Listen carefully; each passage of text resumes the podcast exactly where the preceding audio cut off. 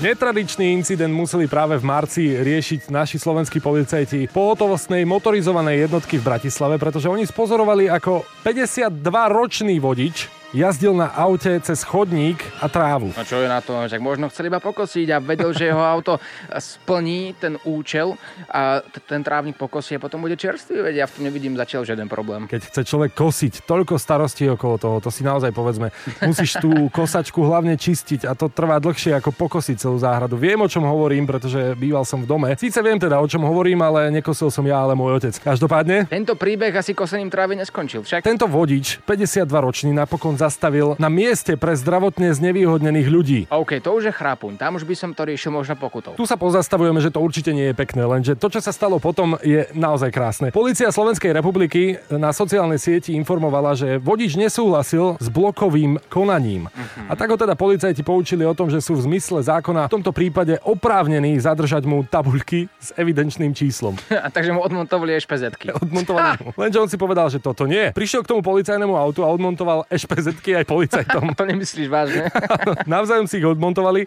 Najprv jednu a keď videl, že teda policajti berú aj druhú ešpezetku, tak on sa rozhodol prísť k zadku toho auta a odmontovať ešpezetku znova policajtom. Teda navzájom si to takto odpinkávali ako malé deti na ihrisku. Toto je slovenský superhrdina a myslím si, že ak by chceli niekedy točiť Marvelovku na Slovensku, tak tu majú prvého adepta, ktorý je naozaj vhodný. Verte mi, na Slovensku máme veľa superhrdinov, ale toto je numerov no. Následne vodič ale vytrhol tabuľky s evidenčným číslom z rúk policajta a odmietol ich vrátiť naspäť policajtom. Takže on si povedal, nie, ja vám nič nedarujem, toto sú moje tabuľky. A policajti hovorili, nie, to sú už naše tabuľky. A- Takto sa naťahovali, lenže hádaj k čomu došlo, keď sme na Slovensku. E, polivočku by som si dal? Nie, ne, nevypili si spoločne. tak Doš- neviem.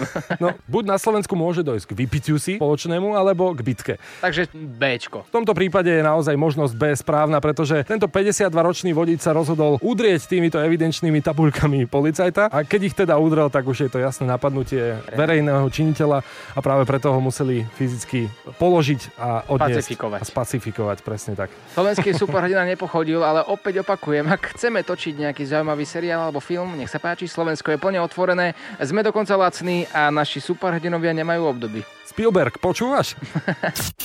Oliver, Samuel a to najlepšie zo Sketch Bros. Európy 2. Vítajte späť v našom podcaste, to najlepšie z našej show Sketch Bros. Pohodlne sa usadte a poďme sa pozrieť spoločne na to, čo bolo najlepšie počas tohto týždňa v našej show. Celkom veľa sa toho stalo tento týždeň. Nebudeme zdržovať. Usadte sa pohodlne a užívajte. Sketch Bros. na Európe 2. Sme späť, ja som sa Olivera pýtal, aké má zážitky práve s filmom Učiteľka, v ktorom hral. Oliver, ty si tam spôsobil nejaký problém, keď ste točili. Áno, točili sme tento film, ako som už spomínal, s režisérom Honzom Hržebejkom.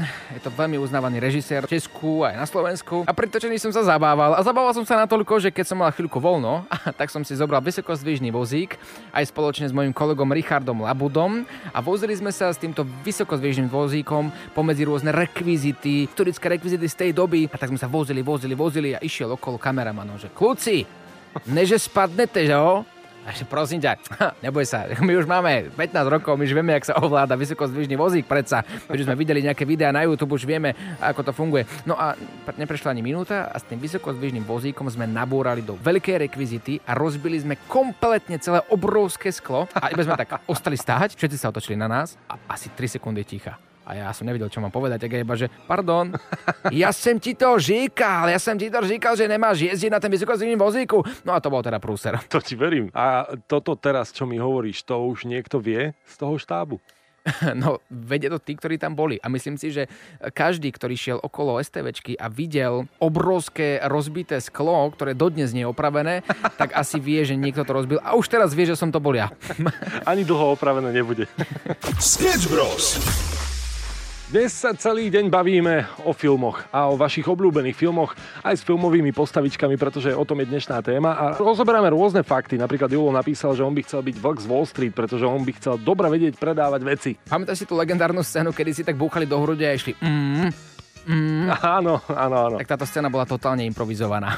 Vážne? Áno, dokonca DiCaprio, ktorý sedel oproti Matthewovi, sa pozeral do miestnosti s takým nepríčetným pohľadom mm-hmm. a mňa sa aj zaujalo ako diváka, že kam sa vlastne on tak môže pozerať. A zistil som, že on sa pozeral na režiséra, aby sa uistil pohľadom, že táto scéna je vlastne v pohode a režisér prikyvol, že OK, skúste chlapci ďalej hrať a uvidíme, či tú scénu tam necháme. A ešte zábavnejšia je skutočnosť, že toto čudné konanie Matthewa v skutočnosti nemalo nič spoločné s hraním, lebo išlo o techniku, ktorou si herec rozcvičoval hlasivky predtým, než začali eh, nakrúcať na ostro. No a vidíš, táto scéna ostala vo filme a je legendárna. Wow, tak na to, že to bola improvizácia, tak celkom slušné, keďže to je ikonická téma práve filmu Vlk Wall Street. Ja si myslím, že ak vám napadne niekedy improvizovať vo vlastnej práci, tak určite použite cvičenie, ktorým sa rozdýchávate, možno vám to pomôže. Rovnako, my sme dokonca ako Európa 2 boli pred pár rokmi na jednej akcii, kde boli stovky ľudí a bola to párty a odovzdávanie cien. No a začiatok celej tej akcie začal presne touto melódiou. Mm. Všetci moderátori vyšli a spievali práve toto. Možno vtedy ešte nevedeli, že to bola práve improvizácia tohto herca, no ale poďme si pripomenúť ešte raz, ako znel originálny moment, ktorý vznikol absolútnou náhodou, no zapísal sa do legendárnej histórie filmov.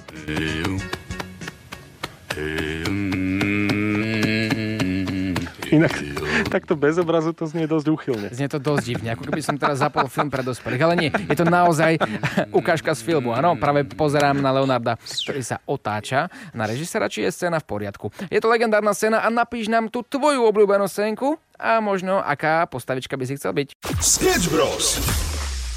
Lukáš Frlajs je tu s nami. Čauko. Ahoj. Čaute, čaute. Lukino, ty Veľkého si... a chudého človeka. Ako aj Samuel. Ty si hral v Perimbabe dvojke. Pred malým momentom sme volali s jedným pánom, ktorý dokonca uhádol jednu hádanku spojenú, spojenú s týmto filmom. Prosím ťa, všetci sa ľudia pýtajú, kedy konečne vyjde Perimbaba 2 a môžeme si to pozrieť.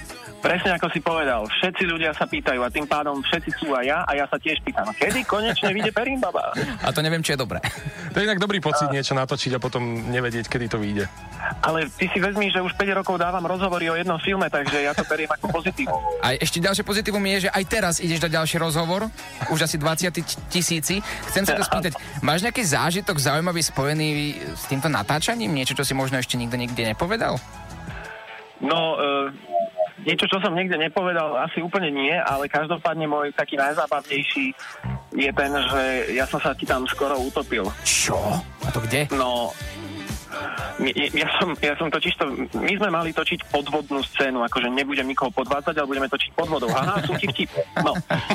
Uh, a teda ja som musel nejak akože na to trénovať, pretože ja som potreboval plávať čo najdlhšie pod vodou a ja mám takú vec, že ja keď sa ponorím pod vodu, tak sa mi hneď voda naberie do nosa, vieš, klasika. No jasné. Uh-huh. Takže to som musel vytrénovať, aby sa to nedialo. OK, tak som chodil na tréningy, na tréningy, na tréningy, tam skúšali, plával som bol pod vodou, som bol skvelý ako vodník. A nakoniec sme išli točiť do bazéna, ktorý sa nachádzal v Prahe, to je taký asi 7 metrov alebo 8 metrov hlboký bazén. A tam si sa zhlboka nadýchol čistej vody a teraz si medzi nami, ako to je možné, prosím? Tiež by to tak bolo. ako to bolo to trošku ináč. no som zvedavý. Povedz nám. No, takto, samozrejme, keď točíte, tak točíte v nejakom oblečení, hej? A ja som točil samozrejme v oblečení, lenže my sme to v oblečení neskúšali. A vy keď skočíte v oblečení do vody, tak sa stane taká jedna vec, že vás tá voda hneď vynorí hore. Ona nie je ešte nasiaknutá vodou. Čiže mňa hneď vynorila voda hore a, a museli sme ísť odznova. Lenže oni si povedali, že hm, keď ma to takto hneď vyplavilo hore, asi mám na sebe málo olova, aby som sa zdržal dole. Tak na mňa dali ešte viac olova. Wow. No a keď už som skočil druhýkrát a mal som už oblečenie nasiaknuté vodou, a mal som na sebe viac olova, tak ja som zrazu nevedel vyplávať hore. Ja som robil rukami, nohami všetko, čo sa dalo, nevedel som vyplávať. Oh. Jo, tak, tak to, to, to je veľmi zaujímavá situácia. No a ja som ale v tom momente netušil, že je tam niekto, kto ma má vyťahnuť, vieš, čiže ja som sa už reálne lúčil so svojím životom, už som začal tak otvárať ústa, už sa mi plnilo všetko vodou a zrazu prišla taká záchrana, ruka ma chytila pod pazuchu a vytiahla ma von a... A bol tam potápač, som sa narodil druhýkrát. No, no, bol tam, no ale som ja nevedel. Ja ti, toto ti verím, ja sa najviac bojím presne takýchto podvodného sveta. Párkrát som bol pod vodou a tiež som dostal takúto, takúto trému, takýto strach, ale si tu medzi nami a to je to najdôležitejšie. Lukáš, ďakujeme ti, nech sa ti darí v tvojej hereckej kariére, taktiež aj na YouTube. E, tam Ďakujem, taktiež vám. So zrebným, držíme vám palce a pekný večer, počúvaš Európu 2. Tento podcast je u konca, sme radi, že ste si s nami pripomenuli to naj najlepšie z tohto týždňa, ale budúci týždeň tu budeme opäť každý jeden týždeň vychádza nový diel nášho podcastu To najlepšie z našej show Sketch Bros. Sú to veci, ktoré si možno nemal šancu počuť v rádiu alebo si to nestihol a ver tomu, že toto sa ti bude páčiť. Určite daj follow na všetky podcastové aplikácie a počujeme sa opäť o týždeň. My sme Olivera Samo a tešíme sa na vás. Oliver, Samuel a to najlepšie zo Sketch Bros. Európy 2. Chceš viac? Všetky epizódy nájdeš na podmas.sk a vo svojich podcastových aplikáciách. Sketch Bros.